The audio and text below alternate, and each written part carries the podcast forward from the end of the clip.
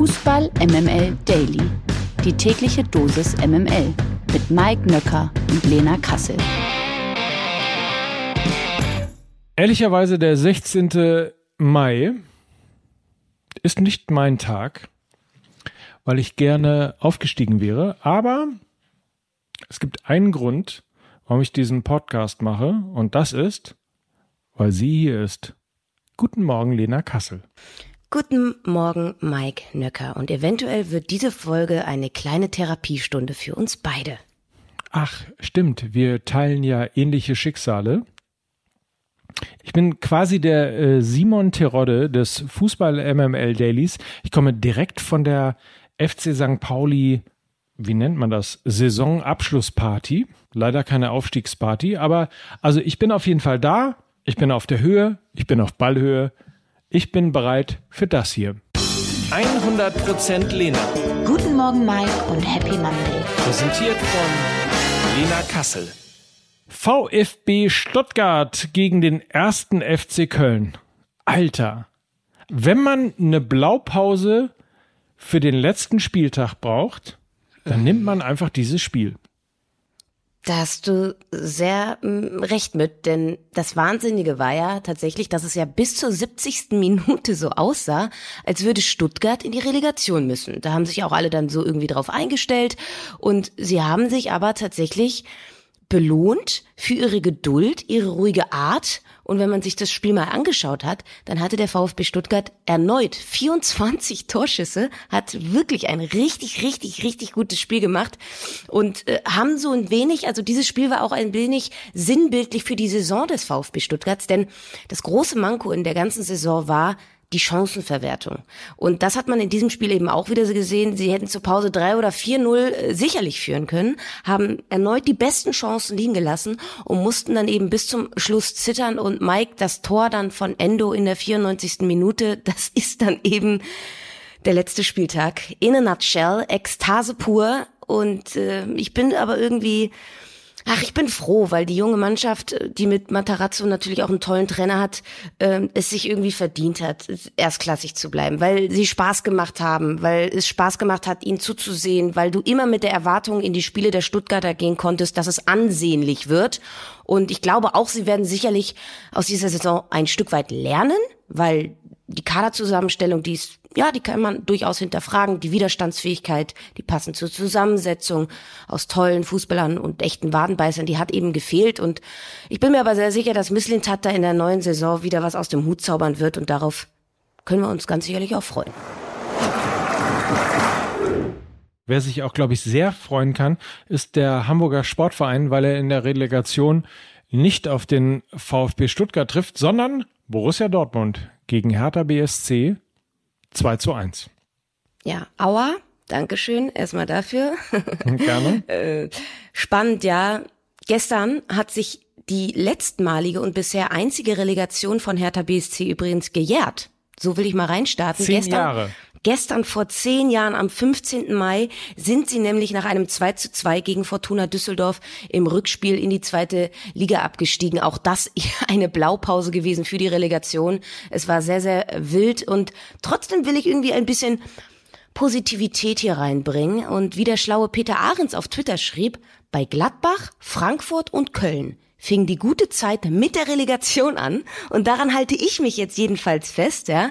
Und dieser Ausgang passt ja irgendwie dann zu dieser ja doch sehr turbulenten Saison von Hertha, wo es so viele Nebengeräusche gab, auf und neben dem Platz und fest steht aber auch, dass Hertha nicht in Dortmund den Klassenerhalt verspielt hat, sondern beim 1 zu 1 in Bielefeld, wo sie den Deckel drauf machen hätten können oder eben bei der 2 zu 1 Niederlage zu Hause gegen Mainz. Das Spiel nämlich in Dortmund, das war gerade in der ersten Halbzeit diszipliniert, kompakt und sie haben eben kaum was zugelassen. Also das war eigentlich echt ganz gut, haben dann eben nach dem Führungstor äh, ein wenig mutlos agiert. Da hätte ich mir mehr Mut gewünscht und äh, dass sie irgendwie diese Schwachstelle des BVB auch ein wenig mehr getriggert hätten, also die Defensive. Denn Fakt ist auch ein Punkt, ja, hätte ja gereicht in Dortmund. Und wir sehen dann aber auch, wie entscheidend am Ende dann auch ein gutes Torverhältnis ist. Das ist am Ende ein Punktwert. So war es ja auch diesmal. Stuttgart ja punktgleich mit Hertha, aber durch das bessere Torverhältnis eben drin geblieben. Es ist ziemlich, ziemlich, ziemlich bitter. Die Mannschaft fährt jetzt auf jeden Fall ins Trainingslager zur Vorbereitung auf die Relegation nach Brandenburg. Am Donnerstag ist dann also erstmal Heimspiel und von Heim- und Auswärtsvorteil brauchen wir zumindest in dieser Relegation rein punktetechnisch nicht mehr sprechen, denn an alle da draußen, die Auswärtstorregel fällt auch in der Relegation weg. Also ich gehe von sehr, sehr dramatischen zwei Spielen aus, die eventuell sogar in eine Verlängerung und auch in Elfmeterschießen gehen könnten. Viele Matchbälle, alle vergeben, am Ende nicht gewonnen. Ist Hertha der Michael Stich unter den Bundesliga-Vereinen? Union Berlin gegen den VfB Bochum und damit ist Union Berlin, Gratulation, in der Euroleague. Ja.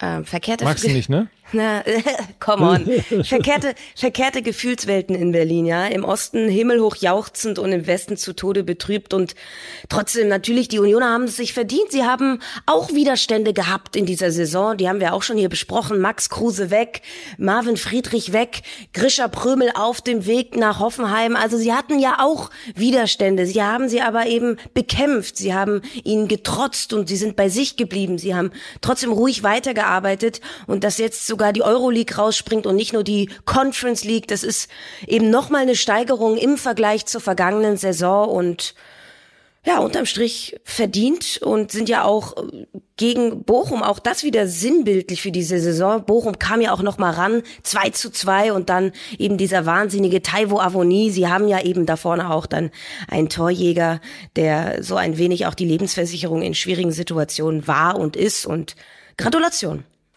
Absolut. Und wer es nicht mitbekommen hat, der FC Bayern ist deutscher Meister, Borussia Dortmund Vizemeister, Bayer Leverkusen und RB Leipzig qualifizieren sich für die Champions League, Union und der SC Freiburg für die Euroleague und der erste FC Köln für die Conference League. Mal gucken, was noch passiert durch äh, eventuelle Finals, DFB-Pokal und Euroleague und dann am Ende halt Kräuter Fürth und Arminia Bielefeld abgestiegen und Hertha BSC muss in die Relegation und damit sind wir beim nächsten Thema, äh, nämlich bei dem hier.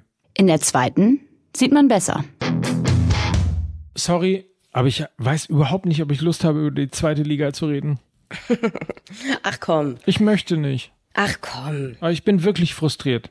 Ja, wirklich? Also Ja, jetzt total. mal aus deinem Innenleben gesprochen, Total. ist das, ist das jetzt echt so eine Enttäuschung? Na, wirklich eine totale Enttäuschung. Ich bin zutiefst traurig. Ich bin auf eine gewisse Art und Weise auch sauer. Ich bin gestern im Stadion gewesen. Äh, es war alles toll. Es war Sonnenschein. Es war Aufstiegswetter ohne Aufstieg. Ich bin wirklich immer noch wirklich zutiefst traurig.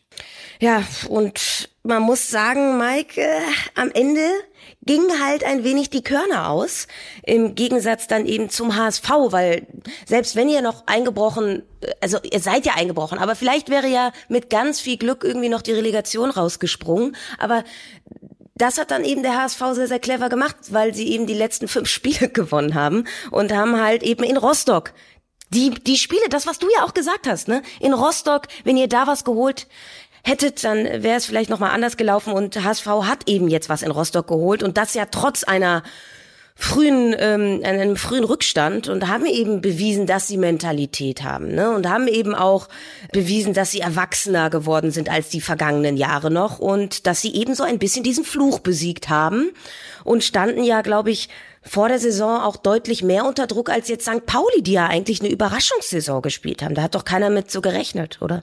Absolut. Und äh, am Ende war es so, dass ich, glaube ich, zur Halbzeit, als wir da alle im Stadion waren und der HSV 0 zu 1 zurücklag in Rostock, was wir sehr gut kennen als FC St. Pauli, habe ich gesagt, wenn die das noch drehen und wenn die dieses Spiel noch gewinnen, dann haben sie es auch wirklich verdient. verdient, Weil, ja, ja. absolut. Dann haben sie es wirklich verdient, weil der HSV nach diesen drei Jahren, wo sie immer Vierter geworden sind, wo sie immer eben am Ende nicht dran waren, am Ende versagt haben. Und dann hast du auch diese psychologische Belastung, dass du am, am wichtigsten Spieltag, du musst nur dein Spiel gewinnen, aber es steht 0-1 und dann kommt natürlich eigentlich das, was man bei Dortmund Meisterflatter und bei möglicherweise auch dem HSV hätte Aufstiegs- oder Relegationsflatter nennen können. Äh, alles nachvollziehbar, haben sie aber eben doch nicht bekommen, haben sie einfach cool reagiert, haben 3 zu 2 gewonnen und diese Relegation natürlich verdient erreicht. Ich bin sehr gespannt und vor allen Dingen gespannt, was du auch mit deiner Hertha erwartest. Ich würde immer sagen, jeder, der die Relegation erreicht, kann froh sein, dass sich der VfB Stuttgart gerettet hat. Das ist möglicherweise ein bisschen gemein, was Hertha angeht. Ich weiß nicht, wie du siehst. Was ich interessant finde, ist ja, dass Felix Magath, als er angefangen hat, das ja genauso prognostiziert hat. Ja, äh, also Orakel Felix Magath, der ist halt schon verdammt lang im Geschäft, ja, Ja. und weiß, wie der Hase läuft. Und ich habe auch darüber nachgedacht, ja, wen hätte ich denn jetzt lieber Darmstadt, äh, weil so war es ja auch an diesem Spieltag. Relativ lange war Darmstadt ja eigentlich in der Relegation, weil sie eben ihr Spiel souverän gewonnen haben. Ähm, Und dann habe ich so ein bisschen darüber nachgedacht und Tim Walter hat ja eine ganz, ganz junge Mannschaft geformt und sie hat, ha- hat ihr eine klare Identität gegeben. Sie wollen eine Ballbesitzmannschaft sein, sie wollen Kombinationsfußball spielen. Diesen Mut zu haben, das so auch in der zweiten Liga durchzuziehen, kriegt meinen vollen Respekt.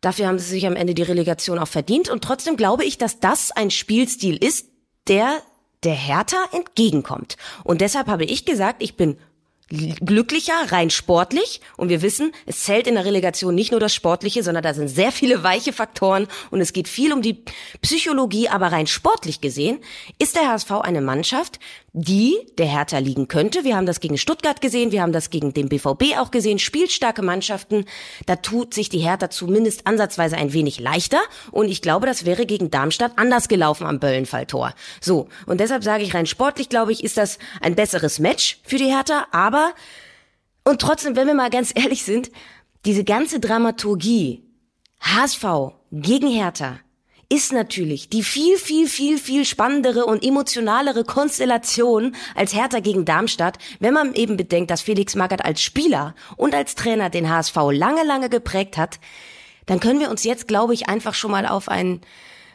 also auf einen fußballerischen Wahnsinn freuen.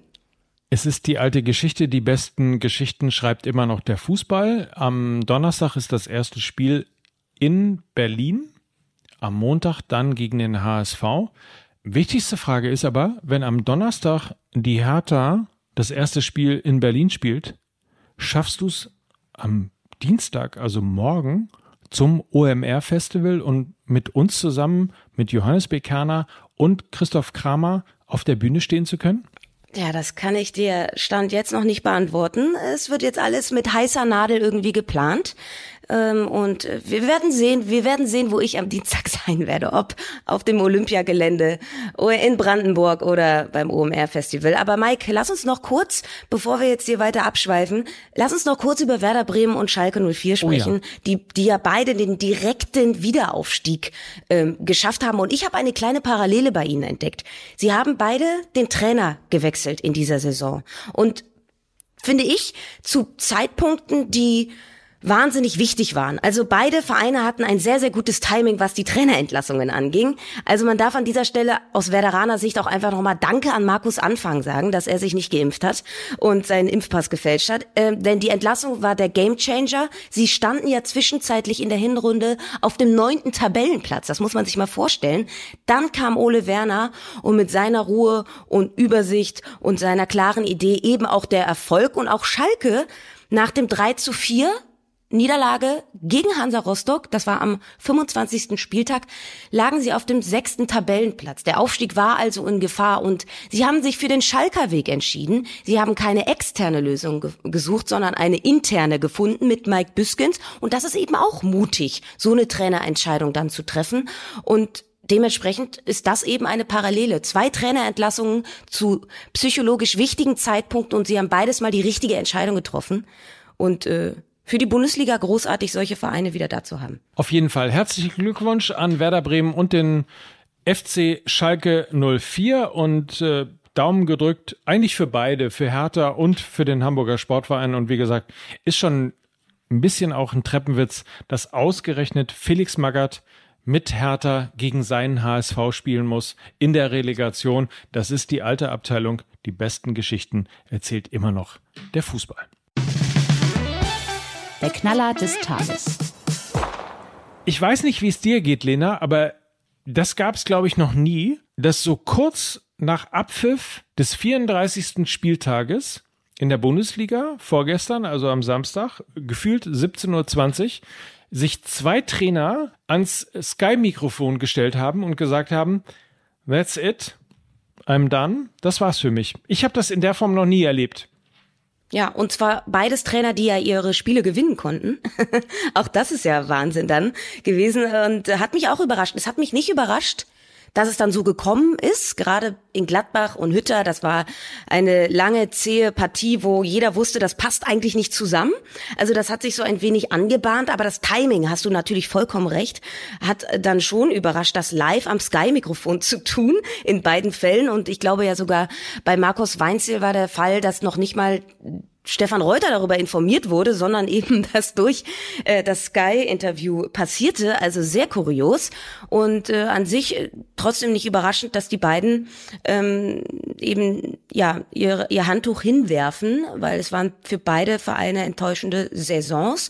Und am Sonntag, Mike, gab es ja dann auch noch eine dritte Trainerentlassung und da sage ich auch, auch die kam nicht überraschend beim VfL Wolfsburg mit Florian Kofeld, oder? Da ist jetzt ein Job frei auf jeden Fall. Genau, Florian Kofeld auch entlassen beim, in diesem Fall sogar entlassen worden. Bei den mhm. anderen, die haben ja gefühlt das Handtuch geworfen. Florian Kofeld wurde entlassen äh, nach einer ja, dann am Ende des Tages doch enttäuschenden Saison, wobei ich mir immer nicht so ganz sicher bin, weil er ist ja geholt worden und dem, um den Verein vorm Abstieg zu retten, ist jetzt, glaube ich, Zwölfter geworden. Aber irgendwie scheint das so richtig mit der Chemie zwischen Wolfsburg und Kofeld dann doch nicht geklappt zu haben. Ja, er hat ja, er ist furios gestartet mit drei Siegen, glaube ich, am, am Stück und äh, unter anderem auch in der Champions League sein Debüt direkt gewonnen und so weiter und so fort. Aber ja, schwierig. Also total volatil, Wolfsburg. Sie haben ja dann irgendwie 6 zu 1 gegen Dortmund verloren, dann aber 5 zu 0 wieder gewonnen, gegen Augsburg verloren, gegen Bielefeld gewonnen. Also irgendwie sehr komisch. Und ich glaube, sie wollten einfach jetzt in eine neue Saison starten, ohne direkt so eine Druckkulisse zu haben. Also ohne so eine alte Leier mitzuschleppen. Und ich glaube, da ist Florian Kofeld so ein bisschen das Bauernopfer dann geworden. Witzig wäre ja jetzt trotzdem, wenn wir jetzt schon über das Trainerkarussell reden, was jetzt gerade so den ersten Gang eingelegt hat. Und wenn wir das auch mal auf die vergangene Saison gucken, wo das ja auch schon sehr wild war. Witzig wäre ja jetzt, wenn Favre zu Gladbach geht, Hütter zu Wolfsburg und Kofeld zu Augsburg. es würde mich nicht wundern. Ja. Es würde mich nicht wundern, wenn es genauso käme. Gewinner des Tages. Gewinner finden wir gleich zwei, und zwar in der Frauenbundesliga in Frankfurt. Trotz der 0 zu 4 Niederlage bei der Eintracht haben die Frauen von Werder Bremen nämlich allen Grund zu feiern. Sie sicherten sich den Klassenerhalt und das mit dem Kunststück in der gesamten Saison aufgepasst, nur neun Treffer erzielt zu haben. Also das sicherlich sehr kurios und trotzdem natürlich Glückwunsch zum Klassenerhalt.